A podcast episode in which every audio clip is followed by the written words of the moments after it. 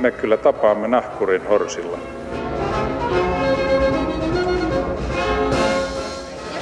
Mä sanoin, että minä juon nyt kahvia. Hyvät entiset ja nykyiset sotilaat ja tietty rakkaat siviilitkin.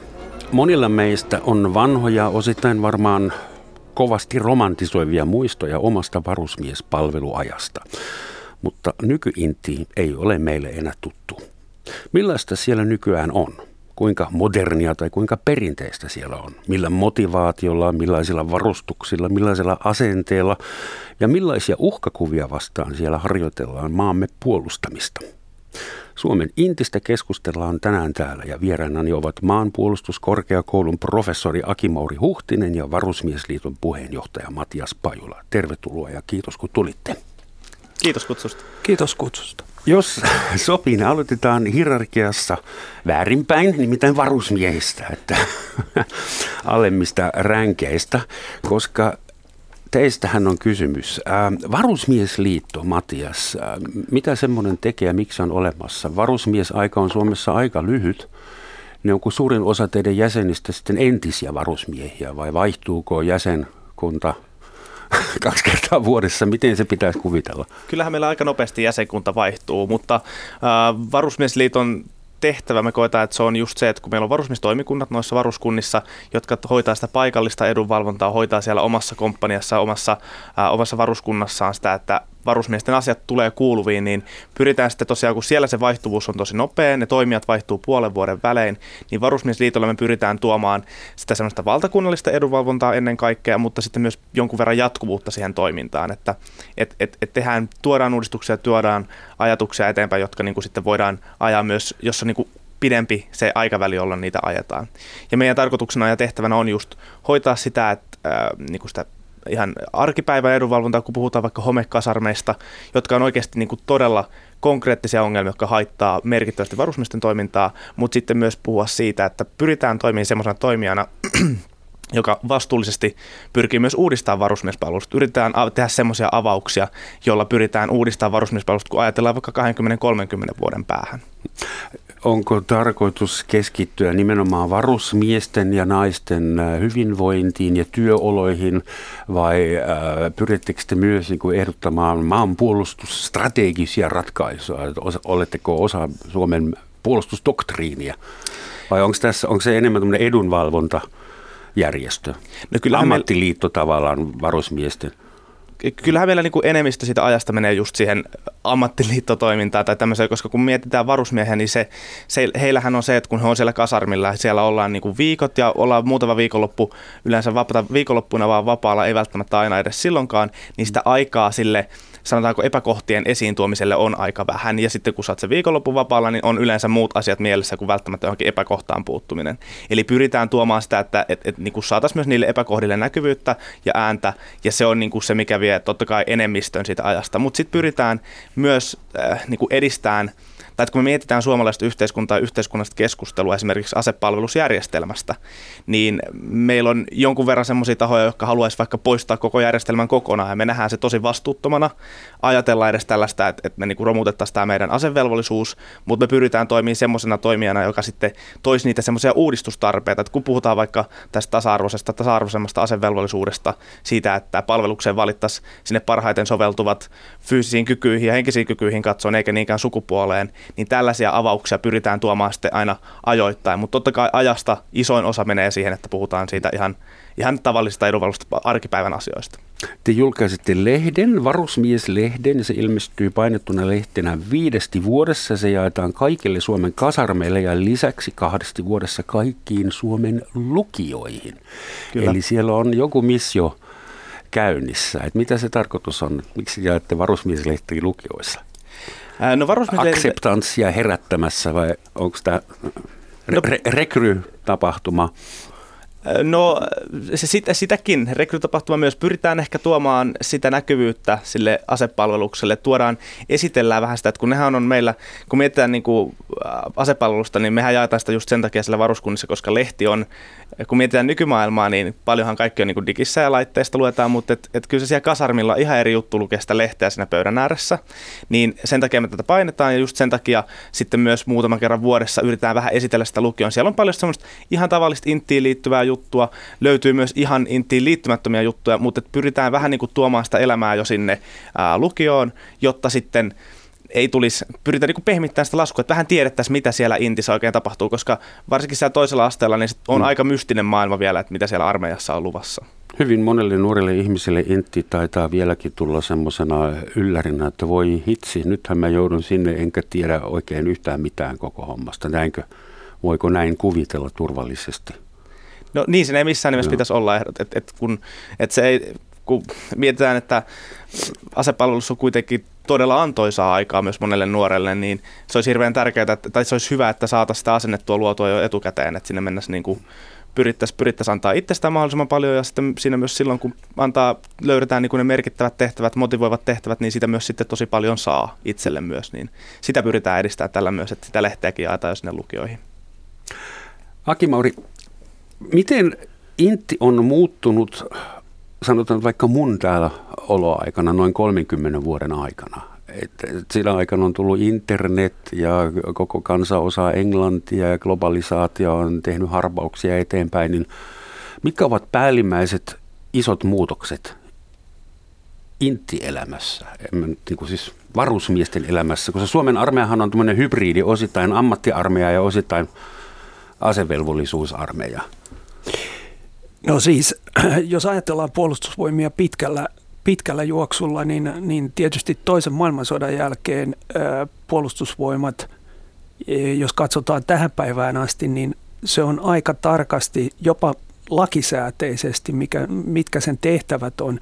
Ja juuri niin kuin tässä, tässä tuli hyvin esille, että sen, sen niin kuin keskeinen, käytetään nyt sanaa asiakkuus, tai siis keskeinen – toimintatapa on ollut nimenomaan varusmieskoulutus. Eli, eli puolustusvoimat, toki sillä on operatiivisia tehtäviä ja maanpuolustustehtäviä, mitkä on, on ne tärkeimmät, mutta se arjen käytäntö ja se vuorovaikutus suomalaisen yhteiskunnan kautta tulee hyvin pitkälle sen varusmieskoulutuksen ja, ja joukko-osastojen päivittäisen arjen varusmiesten kanssa elämisen henkilökunnan kautta. Ja sen takia – Moni asia on paljon muuttunut, mutta toisaalta siinä on paljon pysyviä elementtejä. On tämä jatkuva vuorovaikutus ja, ja niin kuin Suomessa on se uniikki tilanne, että puolustusvoimat joutuu erittäin tarkasti seuraamaan yhteiskunnallista keskustelua ja yhteiskunnallisia ilmapiirejä ja seuraan esimerkiksi meidän koulujärjestelmää, koska koska tavallaan tähän valistuksen pakettiin, mihin kuuluu oppivelvollisuus, asevelvollisuus, verovelvollisuus, tämmöiseen, tämmöiseen niin kuin valistuksen kansalaisvaltion ajatukseen, niin ne on Suomessa erittäin vahvoja edelleen, vaikka niistä ajoittain käydään poliittista keskustelua. Mm. Mutta mä luulen, että, että meidän koulujärjestelmä vaikka siellä 60-70-luvulla tehtiin päätös, että maanpuolustusasioita ei sinänsä opeteta koululaisille, vaan – ne opetetaan varusmiespalveluksessa oleville reserviläisille ja sitten synnytettiin maan, valtakunnalliset ja alueelliset maanpuolustuskurssit. Eli ei haluttu viedä sitä maanpuolustuksellista ideologiaa liian pitkälle koulujärjestelmässä. Mutta mm. tavallaan koulujärjestelmä joka tapauksessa kaikki, jotka käy peruskoulun ja, ja sen jälkeiset koulut läpi, niin he tavallaan integroituu, ää, vaikka se, vaikka se ää, varusmiespalvelus Äh, tulee yllätyksenä, mutta meillä on kut, kutsunnat on hyvin paljon muuttunut. Eli, eli siellä, siellä tota, seurataan sitä tilannetta tarkasti, että mitä, mitä nuoret odottaa ja, ja miten. Mutta mä sanoisin, että e, ehkä se, se isoin muutos on juuri se vuorovaikutus ja se huomioiminen, se varusmiesten huomioiminen ja ne tarpeet, jotta se palvelusmotivaatio säilyisi mahdollisimman korkeana. Ja sitten toisaalta puolustusvoimat pitää siitä kiinni, että silloin tietyt tehtävät, mihin se kouluttaa varusmiehiä. Ja niiden avaaminen meidän välillä, välillä niin kuin yhteiskunnalle on ehkä hiukan haasteellisempaa. Ja voitko antaa tästä jonkun esimerkin? Että mi, mikä on semmoinen hetki, jolloin yhteiskunnalla on vaikea ymmärtää? No siis itse jos katson niin kuin tutkijana, niin ei meillä kauhean paljon käydä poliittisesti tai yhteiskunnallisesti keskustelua tappioista tai, tai kaatumisesta tai haavoittumisesta tai, tai tämän tapaisista asioista.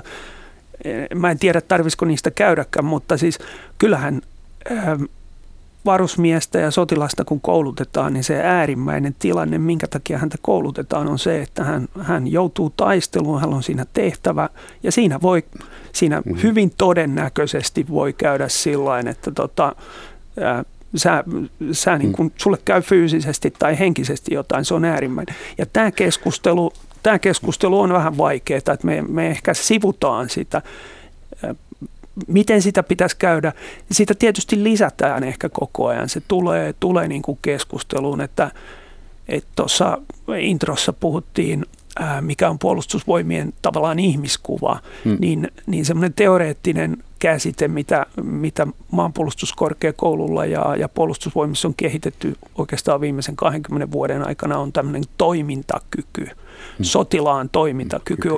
Ja se pitää sisällään fyysisen, psyykkisen, sosiaalisen ja eettisen ulottuvuuden. Ja näitä koitetaan viedä sinne arjen koulutukseen, että minkä takia toimintakyky on tärkeää ja mitä eri tilanteissa se voisi tarkoittaa. Tämä on jo aika lähellä asiakaslähtöistä ajattelutapaa mun mielestä. Siis mun piti varovasti manipuloida tämä keskustelu tähän pisteeseen ja nyt Aki Mauri, sä heität meidät ihan suoraan tähän Sotilaan tehtävä on tarpeen vaatiessa aiheuttaa tuhoa ja tappaa muita ihmisiä, joskus sivullisia viattomiakin ja ehkä tulla itsekin tapetuksi tai rampautetuksi. Joka tapauksessa sotilaan tehtävä ei ole kiva lähtökohtaisesti.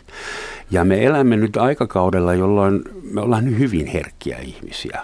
Että se, me ollaan aika lähellä sitä pistettä, että voi tulla sakot ja väärän tyyppisestä katseesta katukuvassa – ei tarvitse varmaan mennä yksityiskohtiin, mutta kuinka tämä konsepti myydään niin kuin nuorille herkille hyviä, hyväkäytöksisille, tasa-arvoisille kuluttajille, että he nyt on semmoinen ajanjakso, semmoiset realiteetit, että, että onko se tänään hankalampi kuin joskus 20 vuotta sodan jälkeen? Hmm. Onko nuoriso etääntynyt realiteeteista? No kyllä mä sanoisin, että aika, aika hyvin Suomessa, suomalainen, suomalainen nuoriso ymmärtää sen, että näitä harjoitellaan nimenomaan just sen takia, että ei ikinä tarvitsisi. Eli se ajatus siitä, että varaudutaan siihen pahimpaan, jotta meillä on se uskottava puolustus, jotta meidän ei ikinä tarvitse sitä käyttää, niin on aika hyvin suomalaisen nuorison ajatuksissa ja ymmärretään kyllä se kokonaisuus siinä. Mutta totta kai tähän liittyy, liittyy sitten myös haasteita just se, että et, et, ja järjestelmääkin niin kuin kyseenalaistetaan merkittävästi enemmän kuin vaikka jopa 10 tai ainakin 20 vuotta sitten. Ja sen takia on niin kuin hirveän tärkeää just se, että pystytään käymään sitä myös rakentavaa keskustelua just asepalveluksen ja koko järjestelmän kestävyydestä ja tulevaisuudesta. No se on vähän ristiriitaista tilastotietoa, että toisaalta ää, maanpuolustusvalmius, motivaatio on pikkasen laskenut kysely tutkimusten mukaan ei dramaattisesti, mutta toisaalta ää, intiinsä kesken jättäneiden määrä – on pienentynyt. Että vähemmän sinne halutaan lähteä, mutta sitten kun siellä ollaan, niin siellä ollaan ilmeisesti paremmalla mielellä tai, tai motivaatiolla. Ähm,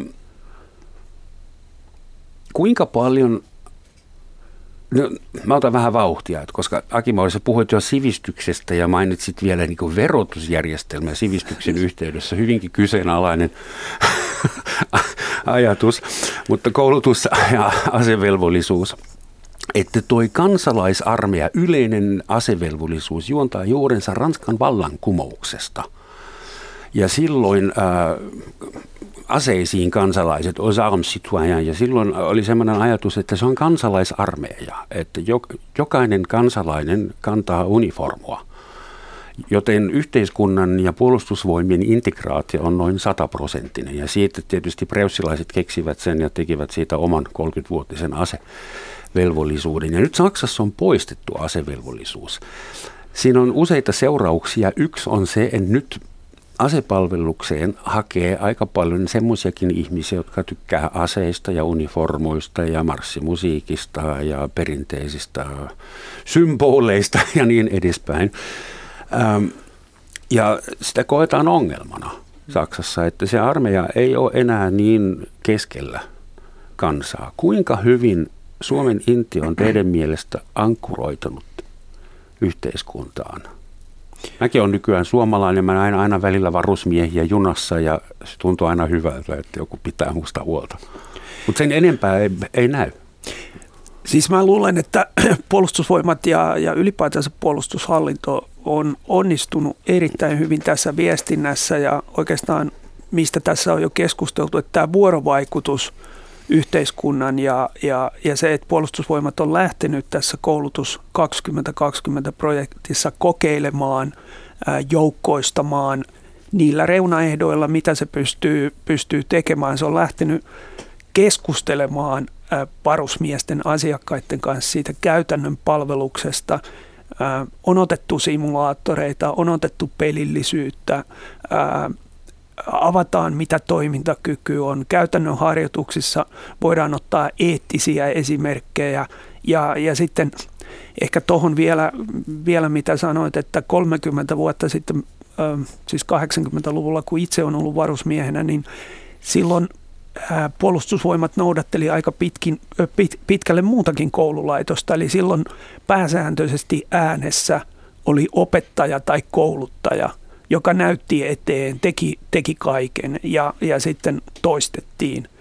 Toki tänä päivänä tarvitaan niitä toistoja, koska, koska koulutus on myös semmoista, että sun pitää harjoitella niitä taitoja, mutta yhä enemmän – varusmiehet keskustelee itse ja esimerkiksi palautejärjestelmä, se, että saa antaa palautetta tai käy itse läpi sitä, miten on harjoitus mennyt ja varsinkin johtajakoulutuksessa palautteenanto, palautejärjestelmät ja sitten varusmiehilläkin on monessa kohtaa mahdollisuus antaa palautetta. Yksi, mikä on kaikkein tärkein ehkä, ehkä puolustusvoimille ja vähän laajemmin tutkijoille ja yhteiskunnan, niin on var, varusmiesten niin sanottu loppupalaute, joka on aika kattava, jossa kysytään monia asioita – ja katsotaan myös tulevaisuuteen, että miltä se olo reservissä ja motivoituminen olla reservissä näyttää. Eli, eli tota, siihen palaute, palautetoimintaan on laitettu, että ainakin mahdollisuus, että kanavat on auki hmm. ja, ja sitten, että niihin suhtaudutaan vakavasti.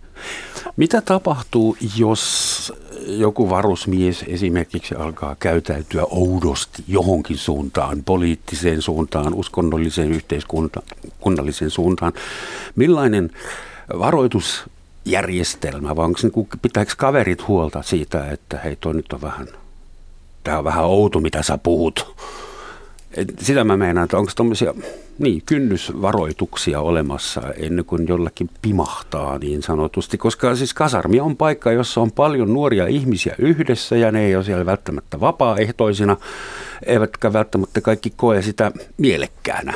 Niin, et, niin toi on kyllä siis, tai kysymyksenä ehkä osaat, osaat paremmin vastata siihen, että mikä on se niin kuin virallinen polku, mutta että kyllähän totta kai siinä on se tietty, että pidetään niin kuin porukka pysyy, pysyy niin kuin checkissä ja pysytään, huolehditaan. Esimerkiksi just se, että minkälaisesta tupayhteisöstä syntyy yleensä tosi semmoinen tiivis porukka, jossa sitten pyritään, jos jollain esimerkiksi on paha olla tai ei pysy mukana, niin se lähtee siitä, että, että, että, että joukko, niin kuin, pidetään niin kuin jokainen mukana. Siitähän se yhteisö syntyy, mutta totta kai sitten on myös tämä niin puolustusvoimien virallinen järjestelmä sit siihen, jos, jos nähdään, että ei, ei, pysty, ei pysty olemaan esimerkiksi palveluksessa, palveluksessa ollenkaan.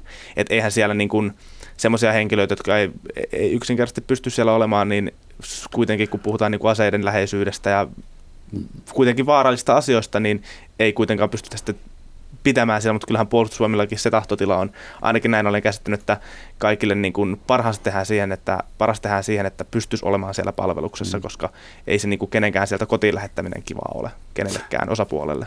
Kuinka pitkään semmoinen kunnon sotahullu pärjäisi Intissä? Laitetaisiko se kotiin leikkimään? Vai? No siis kyllähän tämmöinen oikeastaan tämmöinen niin kuin äh, vanha termi ramboilu, jos sitä nyt enää Ramboilu, kukaan, kukaan muistaa. Muistaako niin, joku Rambon? Niin, äh, siis äh, psykologiset testit, äh, erilaiset testaus ja, ja tota, äh, paikat, missä, missä varusmies joutuu läpikäymään, niin kuin, että mihin hän tulee sijoittuun sen peruskoulutuskauden jälkeen, mikä, mikä olisi erikois, erikoistehtävä tai lähtikö johtajakoulutukseen, niin tavallaan se testaus ja, ja vuorovaikutus henkilökunnan ja kouluttajien kanssa on niin tiheätä, että et sieltä, sieltä kyllä tosi nopeasti löytyy. Ja jos mä ajattelen suomalaista upseerikoulutusta, miten me valitaan maanpuolustuskorkeakouluihin upseereita, niin, niin tota, se on ihan selkeä, että, että semmoiset rampot, me ollaan keskimäärin muistaa, muistaa omankin kurssi, joka tuli sisään, niin, niin hyvin semmoinen laaja kattaus eri alueilta olevia suomalaisia, yleensä keski, kes, keskiluokkaisten vanhempien. Eli siinä ollaan onnistuttu aika hyvin, että et, et semmoiset ääripäät lähtee jo sen takia aika nopeasti tarkkailuun ja pois, koska ollaan niin äärettömän lähellä toisiaan koko ajan. Eli me voimme luottaa siihen, että te pysytte viileinä. Hyvä. Kyllä, kyllä. Ja, ja jos ajatellaan vielä sitä, että, että mediassa aika monta kertaa nousee esille, esille jotain onnettomuuksia tai muita tämmöisiä, mitä on sattunut, mutta joka päivä, kun ei kuulu mitään mediassa, niin voidaan ajatella, että ollaan onnistuttu. Ja se on kuitenkin aika iso juttu. Isot massat ihmisiä, erilaisia ihmisiä eri taustoista palvelee joka päivä ampumatarvikkeiden turvallisuutta vaativan koulutuksen kanssa. Joka päivä, kun ei kuulu mitään. Pelkät niin, kuljetukset, kaikki kilometrit kyllä, joka päivä. Ka- niin... Kaikki ihmisten elämä, että voi ajatella, mm. että se on, se on niin kuin onnistuminen jokainen päivä. Uhkakuvat, kriisitilanteet ja sodat, ne muuttuu jatkuvasti ja viime vuosina ollaan kaikki saatu nähdä, että tuommoinen sivuvaikutus kriiseistä on pakolaisvirrat. Meillä on semmoisia pakolaisvirtoja enemmän ihmisiä liikkeellä kuin koskaan ennen ja hyvin vaikea vyyhti ja useita vektoreita kaikki. Eli semmoisessa tulevassa kriisissä on todennäköistä, että yhtäkkiä on iso lauma siviilejä, naisia, lapsia, vähän vanhuksia mukana, joita pitää huomioida, käsitellä, ohjata, kenties laittaa johonkin tai ruokia tai vangita. Kuinka kuinka Suomessa treenataan nykyään niin kuin siviilien käsittelyä? Koska silloin toisen maailmansodan aikana sotiminen oli aika lailla sotilaiden asia ja siviiliväestö pidettiin onnistuneesti suht kaukana. Mutta semmoinen ei enää onnistu, ne on näitä hybriditilanteita nykyään. Et onko semmoista koulutusta olemassa? No siis puolustusvoimien yksi, yksi lakisääteinen tehtävä on viranomaisyhteistyö ja, ja muiden viranomaisten kanssa ja muiden toimijoiden kanssa niin kuin yhteiset harjoitukset. Ja, ja se tietysti koskettaa, koskettaa välillä varusmiehiä ja reserviläisiä, he on, he on mukana siinä. Et, et sitä, sitä on, on ja, ja tietysti niin kuin lainsäädäntöpohja, sodan oikeussäännöt, sivilien kohtelu, ne käydään läpi – ja niitä harjoitellaan. Geneven konventio. Ja. Kyllä, ihan, ihan lähtien sieltä, että mi, miten erotetaan siviili- ja sotilaskohteet. Mutta se on totta, että, että esimerkiksi jos me ajatellaan NATOa ja NATO-maita, niin aika pitkään ajateltiin, että he, he keskittyvät vaan, vaan tuossa niin kuin kriisihallintaoperaatioihin. Ja nyt hekin on joutuneet vitosartiklan mukaan katsomaan vähän tämmöistä niin sanottua kovempaa sodankäyntiä. Mutta se kriisinhallintaulottuvuus ei tule poistumaan mistään. Et jos me katsotaan tule, tulevia, tulevia mahdollisia konflikteja, niin ne keskittyy todennäköisesti yhä enemmän – kaupunkeihin, mitkä on monikulttuurisia, missä on kriittinen infrastruktuuri – ja siellä on erittäin paljon erilaisia toimijoita, eli, eli näitä sodanomaisia tilanteita joudutaan tekemään tämmöisissä kriisinhallinta- ja humanitaarisissa tilanteissa. Ja, ja esimerkiksi Natolla se tilanne on, että monet upseerit, jotka tällä hetkellä suunnittelee tulevaisuuden operaatioita, niin he on saaneet niin kuin kokemuksensa ja koulutuksensa mm. siinä kriisihallinnassa. Eli, eli se tulee vain lisääntyyn siis tämä ongelma, ongelma että tota, kaikki menee iloisesti sekaisin siellä, että tämmöisiä, tämmöisiä niin kuin ajatuksia siitä, että asevoima voisi ottaa vain asevoimaa vastaan jossain tyhjässä tilassa. Semmoista muita, se niin, oli 1700-luvulla. Kyllä, mä, mä luulen, että se, se, se aika mm. alkaa olla niin kuin... Itse, itse NATO-jäsenyys ei taida olla kovin suuri teema tällä hetkellä Suomessa, kun NATOn tilanne on vähän sekava. Yksi NATO-maa on sotimassa Turkkia. Artikla 5 roikkuu jossakin ja kukaan ei tee mitään. Veikaanko oikein, että NATO-jäsenyys ei ole kovin korkealla kenenkään listalla? Niin, kyllähän sitten toivoisi, että keskustelua käytäisiin. Meillä Varusmiesliitossa ollaan paljon puhuttu tai pohdittu just sitä, että toivottavasti, että kun sitä keskustelua käydään, niin puhuttaisiin myös esimerkiksi siitä, että mikä on varusmiesten rooli, jos liittouduttaisiin johonkin suuntaan, että et, et mikä silloin tämä meidän järjestelmä, miten se peilautuisi, vertautuisi muihin ja miten meillä olisi niin kuin se rooliajako, että mitä varusmiehet silloin tekisi, että ehkä tässä niin kuin NATO-keskustelussa tai ylipäätänsä liittoutumiskeskustelussa on niin kuin, se jotenkin junnaa siinä ihan alkuvaiheessa sitä keskustelua, että pohditaan vaan, että kyllä ei ja sitten taas mennään alkuun ja hetken puolen vuoden päästä uudestaan kyllä ei. Tällainen keskustelu sen sijaan, että pohditaan, no, mikä, mitäköhän se käytännössä sitten tarkoittaisi. Että siitä ei mm. hirveästi puhuta.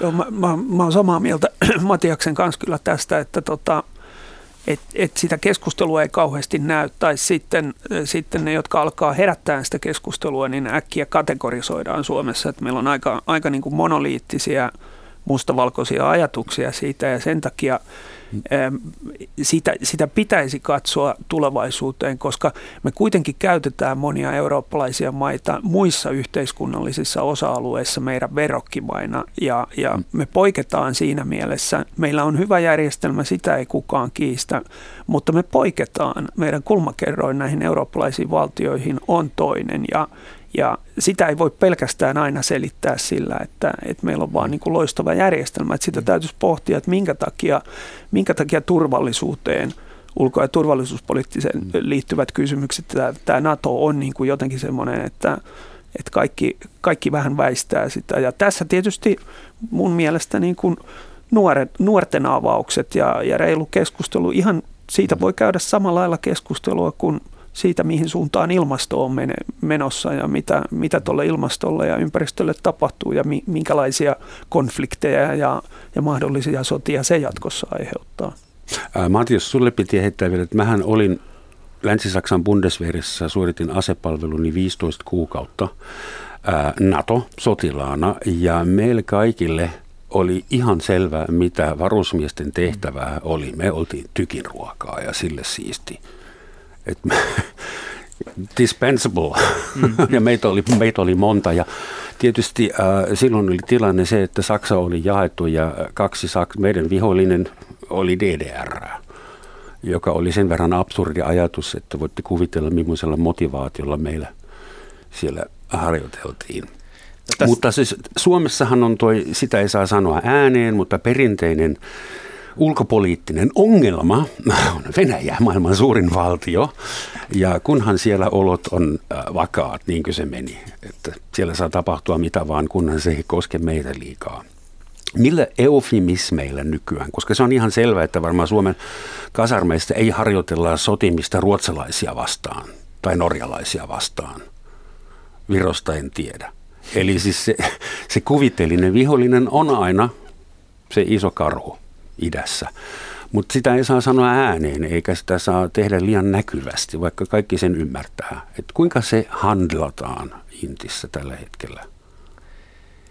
Niin, kyllähän se siis niin kuin harjoittelussa, tätä on niin kuin sanottu, tämä on hirveän vaikea kysymys ja just kun tästä julkisesti käydään keskustelua, niin miten, miten ne sanat asetellaan, mutta sanotaanko näin, että, että kyllähän siihen niin kuin harjoittelu, harjoittelu on niin kuin hyvällä tasolla sinänsä mun mielestä. Ja toisaalta me harjoitellaan tai kun mietitään esimerkiksi uhkavalmista, uhkien varautumista tai mietitään vaikka miten omaa koulutusta niin oli varusmiespalveluksessa, niin loppujen lopuksi kun mietitään niin kuin nykymaailmaa, niin meillä on totta kai se Venäjä, joka on, on niin kuin tässä perinteisessä sodankäynnissä varmasti se ainut iso uhka, mutta sitten kun mietitään just tämmöistä hybridisodankäyntiä, mietitään jonkinlaisia niin kuin hybridihyökkäyksiä, niin niissä sitten tilanne voi olla hyvin erilainen ja, se, siinä, ja vaikka, vaikka se olisikin se Venäjä se uhka, niin se ei välttämättä tarkoita, että se tulisi idästä, vaan se voi olla niin, että yhtäkkiä Helsingin keskustassa onkin joku ryhmä porukkaa ja se on oikeastaan ihan sama, että ketä ne silloin on, jos ne on niin kuin uhkana siellä. Eli näihin kyllä harjoitellaan mun mielestä tällä hetkellä aika hyvin, kyllä hmm. näistä hybridiuhkista vielä, niin onko tulevaisuuden sotilas sitten nörtti, joka istuu kellarissa loisteputken alla ja ja syö pizzaa ja tapaa ihmisiä jossain kaukana joystickilla tai sabotoi ydinvoimaloita. Et kuinka, kuinka realistisia nämä elokuvaskenaariot mahtaa olla? Meneekö se siihen oikeasti? Kyllä se, kyllä se, kyllä se osittain menee siihen, että, että tutkijat ja tutkimusta, mitä nyt on internetistä tai, tai arjen laitteiden internetistä tai sitä, että kuinka, kuinka paljon me klikkaillaan ja joudutaan käyttämään internetiä ja tietoliikennejärjestelmiä ja digitalisaatio, että mikään toimisi, niin onhan se ihan selvää, että, tota, että siitä on tullut samanlainen ulottuvuus tai domain kuin maa, meri ja ilma. Sähkö. no. Sähkö ja tämä alue. Ja, ja siinä tullaan tietysti sitten siihen kysymykseen, että, että ihmiset, jotka tällä alueella on ammattilaisia, niin, niin tota, ei, ei välttämättä juokse 3200 Cooperissa tai, tai muuta. Et onhan nämäkin semmoisia, mitä, mitä ihan oikeasti joudutaan mm. jossain vaiheessa tarkastelemaan, että meillä saattaa olla, olla huippu, huippuvalkohattu hakkeri tai, tai elfi, joka taistelee trolleja vastaan, mutta hän esimerkiksi istuu pyörätuolissa. Ja hän on meille... Tulevaisuudessa on trolleja ja elfejä ja, ja röllipeikko varmaan. mutta, mutta siis e, nämä on niin kuin pitkällä juoksulla, mutta mun mielestä tämä on juuri sitä, sitä niin kuin avointa, rauhallista, harkittua, argumentoitua keskustelua, että he, hei, ulottuvuus muuttuu tähän, meidän täytyy vastata siihen uhkaan ja, ja voi olla, että ihan uudenlainen osaaminen, ää, uudenlainen motivaatio, ää, halu kuulua joukkoon, mutta, mutta voi olla puutteita jollain toisella alueella, niin on kuitenkin paikka, että tämmöinen ihminen on niin kuin kullanarvoinen. Mm. Ja, ja nämä on sitten semmoisia keskusteluita, hiukan samaa keskustelua, mitä käydään sukupuolten välisestä tasa-arvosta ja, ja, ja niin kuin. Käydäänkö sellaisia kykyjä etsimässä, koska vapaa talous, pelitalous ja, ja security-talous, nehän käy etsimässä hyviä hakkereita. Onko teillä jotain talenttietsijöitä, jotka rekrytoi?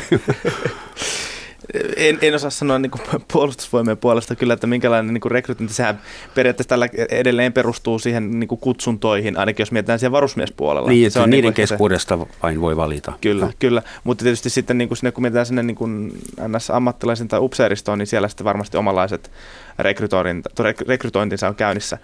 Mutta tässä on mun mielestä just tosi, niin kuin ehkä, ehkä sellainen yksi, mikä tänä vuonna on keskustelua jonkun verran herättänyt esimerkiksi tämä ää, diabeettista sairastavien, tai niin kuin tämä, että miten puolustusvoimat ei välttämättä pystykään ottaa enää niin kuin diabeettista sairastavia ää, palvelukseen, vaikka esimerkiksi nyt niin kuin vuosien aikana yli sata on vapaaehtoisesti halunnut mennä sinne palvelukseen. Ja mm. tässäkin niin kuin just tämä on ollut ehkä semmoinen, mitä ollaan tosi harmilla.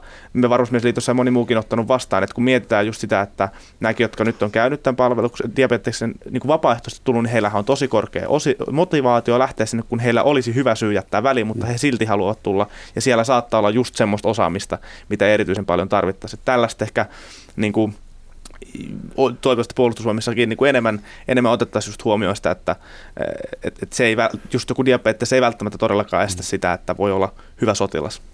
No ei todellakaan. Winston Churchillillakin taisi olla diabetes ja ansioitui jo, jonkin verran sotilaana. Semmoinen kysymys tuli mieleen, kun välillä varusmies äh, kerää rahaa Helsingin kadulla ja siitä on jo varmaan parikymmentä vuotta, kun ensimmäinen mustaihoinen suomalainen varusmies pyysi multa veteraaneilleen rahaa. En silloin antanut, koska kerron sille Lapin sodasta vähän ja hän, hän ei ymmärtänyt. No joka tapauksessa siis Suomen puolustusvoimat on täysin monikulttuuristuneet. Täällä on kaksoiskansalaisia, josta osa aiheutti keskustelua vähän aikaa sitten. Minäkin olen kaksoiskansalainen, mutta jos Saksa on se toinen passi, se on vähemmän vaikea vissiin puolustusmielessä ja sitten on eri kulttuurin taustaisia, eri värisiä ja hybriditapauksia, että mitä se on tehnyt Suomen intille, että suomalainen varusmies voi olla mustaihoinen, jopa nainen.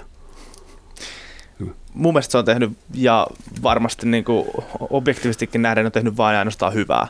Et jos me mietitään sitä, että ylipäätään sitä, kun meillekin niin kuin sanottu, niin se puolustus perustuu siihen, että meillä on korkea maanpuolustustahto, paljon koulutettua porukkaa ja että niin kuin ihmiset on valmiita jopa uhraamaan pahimmassa tapauksessa itsensä niin kuin kotimaan puolesta, niin se on äärimmäisen tärkeää, että meillä on mukana myös naiset, sitten myös niin kuin maahanmuuttajataustaiset, kaikki on siinä mukana. Ja mä olin itse, palvelin suurimman osan tuolla Santiksessa Kaartin jääkärirykmentissä siellä esikunta- ja viestikomppaniassa, jossa oli sitten, taisi olla prosentuaalisesti eniten justiinsa maahanmuuttajataustaisia porukkaa, jotka ei niin kuin edes välttämättä osannut suomea. Ja kyllähän sinne niin kuin, mikään ei varmasti ole niin hyvää kotiuttamista kuin se, että niinku siellä sitten kaveri tulkkaa vaikka ja sitten niinku ollaan osana sitä joukkoa. Otetaanko, koska se just, että kun armeijassa kaikki on niinku sotilaita, joka ei, ei ole niin kuin mitään muuta kuin, että jokaisella on ne samat M05 päällä ja siellä on niin kuin sotilaita ja sotilaita toisilleen, niin se, että se on niin kuin parasta kotiuttamista ja sitten sen kannalta, että saadaan sitä niin kuin yhtenäisyyttä ja mukaan yhteiskuntaan, niin hyvä juttu ehdottomasti ainoastaan. Siis väitätkö, että musta ihoinen nuori mies voi käydä Suomen inttiä ensimmäisestä viimeiseen päivään ilman, että joutuu kuulemaan kenties jotain hassuja kommentteja liittyen hänen ulkonäköönsä tai kulttuuritaustansa? Onko se nykyään niin easy? No ei varmasti Intissä ainakaan mm. enempää kuin muualla yhteiskunnassa. Mm. Et, et ihan ehdottomasti vähemmän kuin muualla. Totta kai niin kuin voi olla yksittäisiä tapauksia, mutta ei sitä kyllä niin kuin ainakaan just siellä, kun EVKssa itse palvelin, niin ei, kyllä siellä jos joku rupesi jotain heittämään, niin koko muukin porukka katsoi, että mikä sua niin kuin vaivaa, jos sä heität jotain mm. törkeyksiä jollekin toiselle. Muualla yhteiskunnassa sitä ei valvota, mm. mutta Intissähän mm, mm, kyllä. puututaan asiaan. Mikä on varusmiesalan, intin bisneksen asiakaslähtöisesti ajateltuna. Millainen suhde teillä on nykyään sivareihin?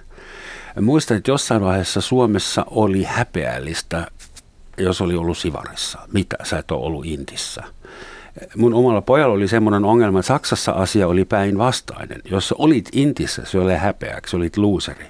Kunnon poika oli sivarissa – ja Suomessa oli toisinpäin. Et onko semmoisia asetelmia vielä olemassa vai onko se ihan tasa-arvoista nykyään?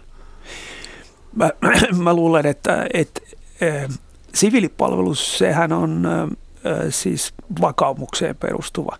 Ja, ja meillä on ehkä se, mitä täytyisi katsoa ja mitä meilläkin on maanpuolustuskorkeakoululla toi, toi professori Teemu Talber ja sotilassosiologian puoli on tehnyt tätä maanpuolustustahto ja he, he on paljon – tutkinut ja ollut yhteistoiminnassa siviilipalvelusprosessia toimijoiden kanssa. Siis meillä on niin kuin kolme, kolme asiaa. Mä, mä näkisin, että, että suomalaiset nuoret niin, niin on, on hyvin tämmöisiä niin kuin vastuuntuntoisia, jos otetaan esimerkiksi tämä ilmastokeskustelu ja muu. Sitten meillä on tämä perinteinen niin kuin – esivalta ja valtiolähtöinen velvollisuusajattelu. Ja sitten meillä on yhä enemmän näkyy uusissa paikoissa ehkä niin kuin hyvässä ja pahassa tämä, tämä niin kuin vakaumuksellisuus. Ja mun mielestä, mitä mä oon seurannut, niin, niin tämä siviilipalvelus ei ole sillain enemmän, enää mikään semmoinen niin kuin huonoksi arvot, arvotettu. Se on käyttökelpoinen, heillä on tietysti haasteita myös omien resurssejaan ja, ja sen kannalta, että se, se koulutus, mikä pidetään, mitä pidetään hyvänä, missä saadaan kulttuurikohteiden suojaamista ja monia muita, niin se on vain kuukauden pituinen ja, ja monta kertaa ne haasteet alkaa sit siitä, että ne ihmiset joutuu etsimään ne työpaikkansa.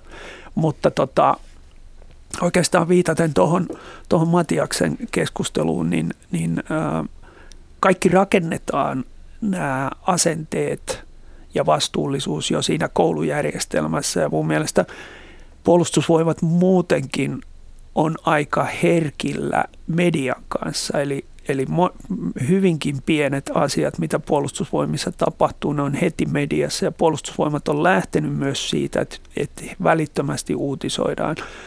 Mutta tietysti se syvä kulttuuri, mikä puolustusvoimissa on – miten esimerkiksi hyvin nuoret varusmiesjohtajat, kun henkilökunta on pois sieltä iltaisin tai muuten, miten he rakentavat identiteettiä, miten heidän johtajuutensa tai, tai muiden huomioiminen. Ja, ja se on sitten semmoinen niin kuin syvempi paikka, että tuleeko siellä, siellä sitten esille, että välillä, välillä ehkä sitä identiteettiä rakennetaan – hiukan pilkkaamalla tai sanomalla jotain, mutta tätä koitetaan niin kuin kitkeä pois, että et tavallaan kaikki tämmöiset niin kuin rasistiset tai tämmöiset kannanotot. Mutta armeijalla on oma kulttuurinsa, omanlainen slanginsa ja, ja mm. asioilla on mm. omia nimiä niin kuin tietysti koulujärjestelmässä.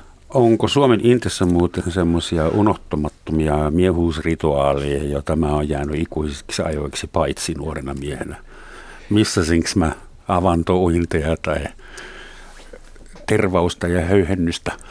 No tota, ei, ei nyt ainakaan siis semmoisia rituaaleja, että ehkä se kokonaisuus on itsessään tietynlainen rituaali, mutta sekään niin kuin, ole enää edes niinkään minkälainen niin kuin miehusrituaali, että se on vaan niin kuin rituaali. Ri, ja, ja, niin kuin, Transitio-rituaali. Niin, niin, niin, tavallaan ehkä se on niin kuin sotilasrituaali, mutta, mutta tota, Niin ei, ei, ei nyt semmoisia mitään, minkälaisia niin kuin, jotain salassa pidettyjä rituaaleja ihan hirveästi. Ja totta kai niin kuin jokaiseen koulutukseen sitten kuuluu omansa, vaikka, just vaikka itsellä tiedustelijana, niin havumarssien kulkeminen, onhan ne kokemuksia, mutta mm. ei mitään sellaista yleistä rituaalia kyllä. Entäs Code Red, koska siis simputushan on ollut se on perinteinen osa jokaista armeijaa, kun armeija ei voi olla aina hyvän tuulinen ja siellä joku komentaa vastahakoisia, että kuinka usein pitää puuttua simputukseen? Siis eh, mä näkisin, että, että simputus alkaa olemaan siinä vanhassa pennalistisessa initiaatiomuodossa, mikä mm. ihan oikeasti nöyryyttää ihmistä, niin se alkaa olemaan aika pitkälle historiaa sen takia, että et, ja varsinkin äh, tämä asevelvollisuuspohjainen äh, järjestelmä, se tulee välittömästi julkisuuteen. Niin.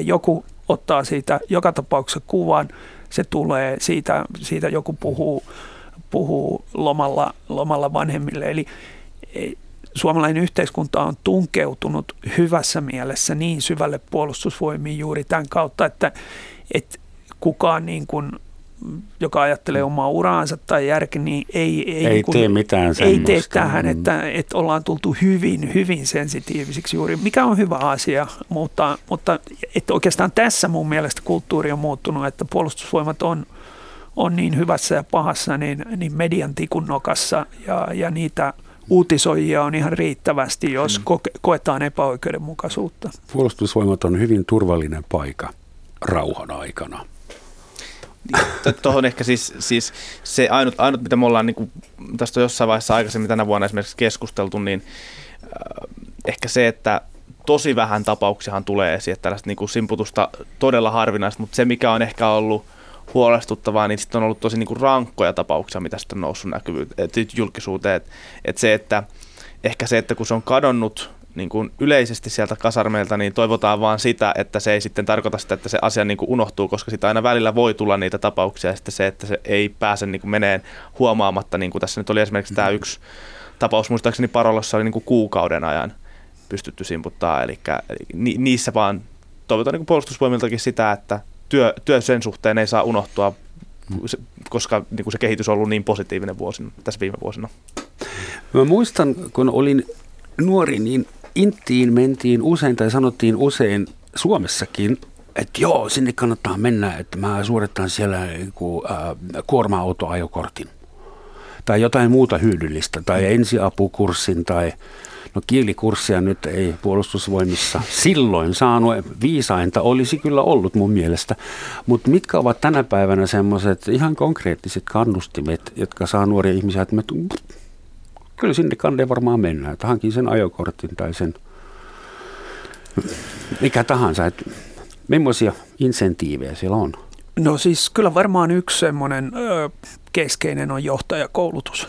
Se on niin kuin hyvin haluttua ja, ja sitten suomalainen yhteiskunta on edelleen semmoinen, että, että työpaikkaa haettaessa ainakin vanhemmat töihin ottajat. Suomessa on reservin puolella kova arvostus edelleen. Tämä voi muuttua jossain vaiheessa, mutta, mutta kuitenkin se johtajakoulutus sekä aliupseeri- että reserviupseerikoulutus, niin se on ainutkertainen paikka, missä sä pääset harjoittelemaan johtamista. Ja minkä takia se on vielä ainutkertainen on sen takia, että, että sun oma fyysinen ikä saattaa olla hyvin lähellä niitä, niitä kohtaan, joita sä johdat. Ja, mm-hmm. ja tämä on tietysti ja tietyt oppilaitokset meillä lukee hyväksi sitä, sitä ja yliopistot osittain sitä johtajakoulutusta. Toinen on tietysti ajokortit, kuljettajajutut, ne, ne kiinnostaa ja sitten on erikoisjoukot, urheilukoulu, erikoisjääkärit. Sukeltamiset. Kyllä, no. eli niihin tietysti halutaan, että joskus tuntuu, että me, me käydään liikaa keskustelua siitä, että miten selviytyy varusmiespalveluksesta tai minkälaisia ongelmia. Meillä on myös paljon nuoria, jotka haluaisivat hmm. päästä paljon rankempiin hmm. tehtäviin, mutta välttämättä niitä paikkoja ei ole riittävästi. Eli, eli tämäkin on semmoinen, mitä joudutaan sitten sit tietysti miettiin, että miten, miten niin kun hmm. ihmiset, jos ne on, on erittäin motivoituneita tai ne haluaisi tehdä, niin sitten ei välttämättä olekaan, olekaan niin kuin paikkoja tai Entäs se IT ja ATK ja digiosaaminen, jota nykyään tarvitaan, tuleeko se sitten valmiina? Onko varusmiehelle jo valmiina se osaaminen vai pitääkö siellä kouluttaa? Kyllä se koulutetaan, mutta aika paljon siis valinnoissa kiinnitetään huomioon myös siihen. Ja siitä on melko pitkä historia, että, että tämmöiset jotka tuli varusmiespalveluksen kutsuntoihin, joilla oli elektroniikka-alan koulutus tai muuta, niin kyllä ne, kyllä ne aika nopeasti poimittiin sitten tekeen.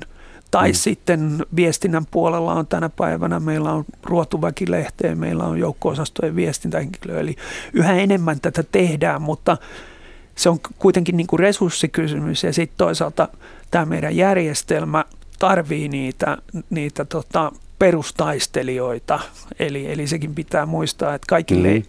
ja tämä on ehkä se jatkossa, että mitenkä äh, ihmiset, jotka on hyvin itsetietoisia, jotka on itse tehneet jo pienestä asti valintoja ja, ja pääseet eteenpäin, niin sitten he joutuu, joutuu semmoiseen järjestelmään, missä ehkä eka kerran aika nopeasti sanotaankin, että valitettavasti et pääse johtajakoulutukseen tai valitettavasti mm. et pääse tonne ja siitä saattaa tulla se turhautuminen, että miten me motivoidaan ne ihmiset, jotka tekee sen kuuden kuukauden tai, tai yhdeksän kuukauden sen, jotka on erittäin tärkeitä järjestelmälle. Että eihän kaikki voi olla johtajia, vaikka, vaikka Suomessa mm. välillä ehkä yhteiskunnassa näyttää. Kyllä me ollaan kaikki vähintäänkin osastopäälliköitä. Queen of bloody everything.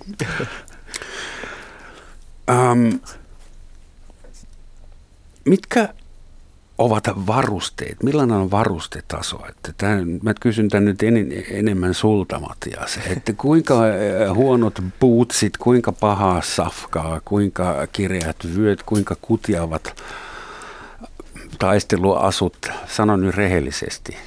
No, ei, kukaan ei tykkää omista puutseista missään armeijassa, se on varmaan selvä, mutta – No itse asiassa ne nyt ei välttämättä ole kaikista pahimmat, että et, et se, että pohjalliset, niitä ehkä puolustusvoimat siellä, kyllä, se, kyllä sillä kun ostaa itse ne 15 euron pohjalliset, niin saa niihin kenkiin mukavasti lisää pitoa ja ennen kaikkea tietysti toivoisin reserviläisillekin, että kun äh, miettii sitä, että mitä oli äh, itsellä vaikka kun oli justiinsa palveluksessa versus se, että nyt kun on ollut har- kertaamassa, niin mitä varusteita nyt on, niin sitten jo, nyt jo Kaiholla miettii niitä varusteita, mitä sai palveluksessa, koska reserviläisille ei riitä enää sitten niitä. Mutta et, et hyvällä tasollahan ne noin niin kuin lähtökohtaisesti on. Mutta tietysti se, että yksi semmoinen, mihin toivoisin, että just puolustusvoimissakin kiinnitetään huomioon just se, että esimerkiksi peruskoulutuskaudella ylipäätänsä armeijassa pääsee niitä varusteita sitten vaihtamaan, että saa niin kuin puhtaita boksereita, että, että siihen on jatkuvasti, että kun meille tulee sitä viestiä ja on itsekin muistan sen, kuinka saattoi olla mennä parikin viikkoa niin, että ei ollutkaan sitten jostain syystä aikataulut petti ja sitten se olikin se varustevaihto, joka jäi välistä.